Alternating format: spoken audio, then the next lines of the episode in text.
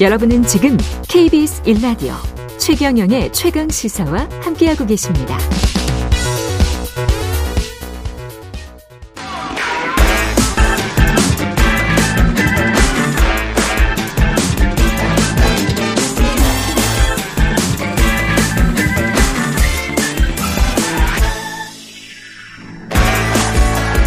네, 최근의 최강시사 한 번 더 뉴스 시간입니다. 오늘은 정은정 작가와 함께하겠습니다. 안녕하십니까? 네, 안녕하세요. 예, 광주에서 지난 18일 토요일에 방음터널 화재가 있었네요, 또. 네, 지난 연말에 과천 방음터널 큰 사고 있었잖아요. 그랬죠. 그래서 비슷한 사고가 나서 다들 좀 깜짝 놀라셨을 텐데요. 예, 토요일 오후 1시 10분경 광주광역시 이 광주 종합 버스터미널 방향에 무산 방음터널이라고 하더라고요. 음. 여기서 사중추돌 사고가 발생을 했습니다. 이 사고로 SUV 한 대가 불이 나긴 했지만 다행히 큰 인명피해가 없었다고 하고요. 예, 운전자 한 명이 경상을 입어서 입원 치료 중이라고 하는데요. 이 사고에 다들 놀란 것은 지난해 말이 경기 과천에 무려 45명의 사상자를 낸 이 방음 터널과 동일한 이 말이 어렵더라고요. 예. 폴리메타크릴산 메틸 아. 일종의 아크릴의 일종인데요. 예. 화물질이군요. 예. 예. 이 재질이 사용이 되면서 이 방음 터널이 너무나 큰 화제로 이어졌잖아요. 그랬죠. 잠시 말씀을 드리면 2022년 12월 29일이었습니다. 음. 이 경기 과천시의 제2 경인고속도로 방향에서 이 방음 터널에 트럭에서 먼저 불이 났고요. 그랬죠. 예. 그리고 갓길로 주차를 했는데 생생한 예. 뭐 영상이 다 나갔으니까요. 아, 예. 예. 차량 44대가 불에 탔고 5명이 숨지고 또 음. 모녀도 있었잖아요. 그랬죠. 그리고 41명이 이렇게 다친 참담한 사고였습니다. 뭐 최근 소식을 좀 들려드리면은 이 화재 직후에 화물 트럭 기사는 구속 영장이 신청이 됐었고요. 음. 며칠 전인 16일에 이 관제실 책임자도 구속이 된 상태입니다. 아, 이 사건은 네. 예, 과천 사건은 네. 근데 그 이전에도 2020년 8월에도 이 경기 수원 수원시 영통구의 하동 IC에서 이 방음터널 화재 사고가 있었다고 하니까 예. 영 없었던 사고는 아니었던 거죠. 근데 이게 이제 구조적인 문제는 이게 아주 쉽게 타는 어떤 재질 아까 말씀하신 폴리메타크릴산 메틸이라는 메틸, 이 네. 재, 이 메틸이라는 일종의 이 아크릴이라고 보시면 됩니다. 이 네네. 아크릴 재질로 방음 터널이 많이 만들어져 있고 그런 터널에서는 언제든지 이런 화재가 큰 화재가 발생할 수 있다는 거 아니에요? 예, 이번에 그 광주 방음 터널 사고는 솔직히 운이 좋았다고밖에는 운이 말씀을 좋았다. 예, 드릴 수밖에 없는데요. 예. 일단 광주에서는 이 방음 터널이 약 8곳이라고 합니다. 근데 이번에 그 사고가 난 터널을 포함해서 4곳의 방음 터널이 아크릴 소재로 만들어졌기 때문에 화재에 매우 취약하다라고 할 수가 있을 거고요. 그래서 광주시도 이제 이 점검을 하고 재질을 변경할 계획이라고 하지만 뭐 매우 속도가 좀 더딥니다. 문제 는 어지간한 것들은 다 그럴 것 같은데 예. 제가 어디 저 서울의 터널 네. 인도로 한 600m 정도를 걸어가 본 적이 있는데 그것도 다 이 아크릴 소재던데요? 예, 특히 뭐 신도시가 네. 만들어지면서 이 도, 로하고 바짝 붙으면서 이 방음 터널들이 많이 만들어지는데요. 그렇죠. 어, 수도권은 무려 47곳이 이 지금 아크릴 소재로 돼 있다라고 감사원에서 이야기를 하고 있습니다. 여러분 주변에 한번 살펴보시면 네. 이게 어떤 소재인지는 금방 파악이 가능할 거예요. 분명히 화학 소재, 플라스틱 소재, 네. 아까 아크릴 소재 뭐 이런 것들일 것 같습니다. 그래서 2016년에 이 방음 터널 내 방제 시설 설치는 의무화됐지만 이 음. 방음판 자체의 불연 성능에 대한 그 불연 의무, 성능, 예, 의무 설치 규준은 없거든요.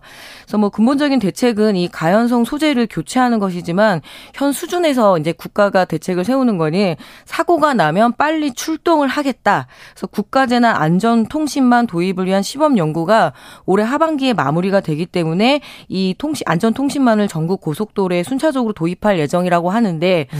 일단 불쏘시개를 치우는 것이 굉장히 시급해 보이고요. 돈이 좀 많이 들은 사업이겠죠. 예, 그, 돈도 그 많이 들고 좀 교통 혼잡도 예상되고요. 불연 성능으로 좀 교체를 하려면 근데 이런 거 같은 경우는 사실은 기업에게 혁신을 요구하고 조달청에서 불연 성능이 있는 어떤 소재를 사용하는 쪽에 페이버를 주고 네. 예, 그렇게 하면 더 낫지 않을까요? 그게 예, 인명 뭐 제가 평가할 문제는 아닙니다. 처음부터 예. 사실은 이 불연 소재를 썼어야 되는데 이게 그렇죠. 이렇게 처리를 잘못됐는데 지금 현재 더불어민주당 오영환 의원이 도로법 일부 개정 법률안을 대표 발의하면서 앞으로 이 불연 소재를 쓸 수 있게끔 법에 넣겠다고 하는데 더 중요한 거는 기존에 설치되어 있는 이 방음 터널 점검과 그리고 좀 재빠른 그 불연 성능의 교체가 있어야 될 것 같습니다. 가능하면은 인명과 관련된 일이면 이렇게 교체를 해주는 것도 더 나을 것 같습니다. 네네. 큰 사고를 그, 막아야죠. 예, 예. 이명이 가장 중요하니까요. 예. 어, 대학생 아침 식사 천 원짜리 대학생 아침 식사가 있습니까? 예, KBS 구내식당 가격을 제가 알기로는 5천 원. 네. 5천 원입니다. 한번 사주십시오. 아직 한 번도 못 먹어봤습니다. 예, 예. 그런데 이 천 원짜리 대학교, 예, 천 원짜리 대학교 구내 식사가 있습니다. 예. 이 먹고 대학생이란 말 없어졌죠. 예. 등록금도 너무 비싸고 또 취업 준비에 돈이 들어가서 학원까지도 다녀야 되고 요즘 대학생들 아르바이트와 학업 병행 때문에 다들 고생 중입니다. 게다가 이 고물가 여파로 대학생들이 가장 부담 부담스러워하는 게 밥값이고 또 유일하게 줄일 수 있는 게 이 밥값이니까 편의점에서 음. 그야말로 뭐 삼각김밥 하나에 사발면 먹는 정도인데요. 이때 대학생들을 대상으로 한 천 원의 아침밥 사업이 굉장히 큰 인기를 끌고 있다고 합니다. 아 그래요? 네, 농림축산식품부가 2017년부터 대학생들의 아침밥 먹는 문화를 확산하고 또 쌀 소비를 촉진하기 위해서 시범 도입을 했었는데요. 음. 이 학교 구내 식당에 이 3,500원에서 5,000원 상당의 아침 식사를 천 원만 내면 먹을 수가 있었거든요. 예.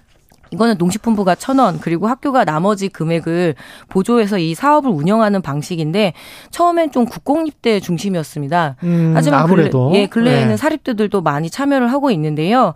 이 사업 관여 관련해서 참여 대학이 연간 식수 인원이 2017년에 한 10개 정도 대학이 참여를 했는데 작년에는 무려 28개 대학, 올해는 41곳의 대학이 그 신청을 해서 지금 식수 인원이 무려 68만 명입니다. 음. 어 근데 전국의 대학이 무려 330개거든요. 그렇죠, 그렇죠. 그러니까 이게 혜택이 한 10% 정도밖에 되지 않기 때문에 음. 조금 더 확장이 돼야 되는데 역시나 또 예산의 문제가 혜, 있습니다. 혜택이 10% 그럼 나머지는 예. 이제 정부가 보조를 해준다는 이야기겠죠. 예. 원재료 비용이나 이런 것들은 예. 천원 훨씬 이상 들 거니까. 최소 지금 10억 정도, 15억 정도가 필요한데 한, 한 5, 예, 5억 정도밖에 배, 아, 그러니까 절, 전체 대학생들을 먹이려면 더 많은 돈이 필요하지만 예. 현재 이 시범 사업에 배치된 돈이 돈이 겨우 5억 정도입니다. 아, 예. 그래요? 10%만 하는데도? 예, 지난번에 그 농해수위에서 적어도 15억 정도는 증액을 해야 된다라고 의결을 했지만 5억으로 동결이 됐습니다. 이게 10원짜리, 아니, 1000원짜리 네네. 아침이죠? 네네, 아침 식사에 신경숙 님이 멋지네요. 1000원짜리 정심이라니 이런 말씀을 해주셨는데. 아침 식사에 한해서요?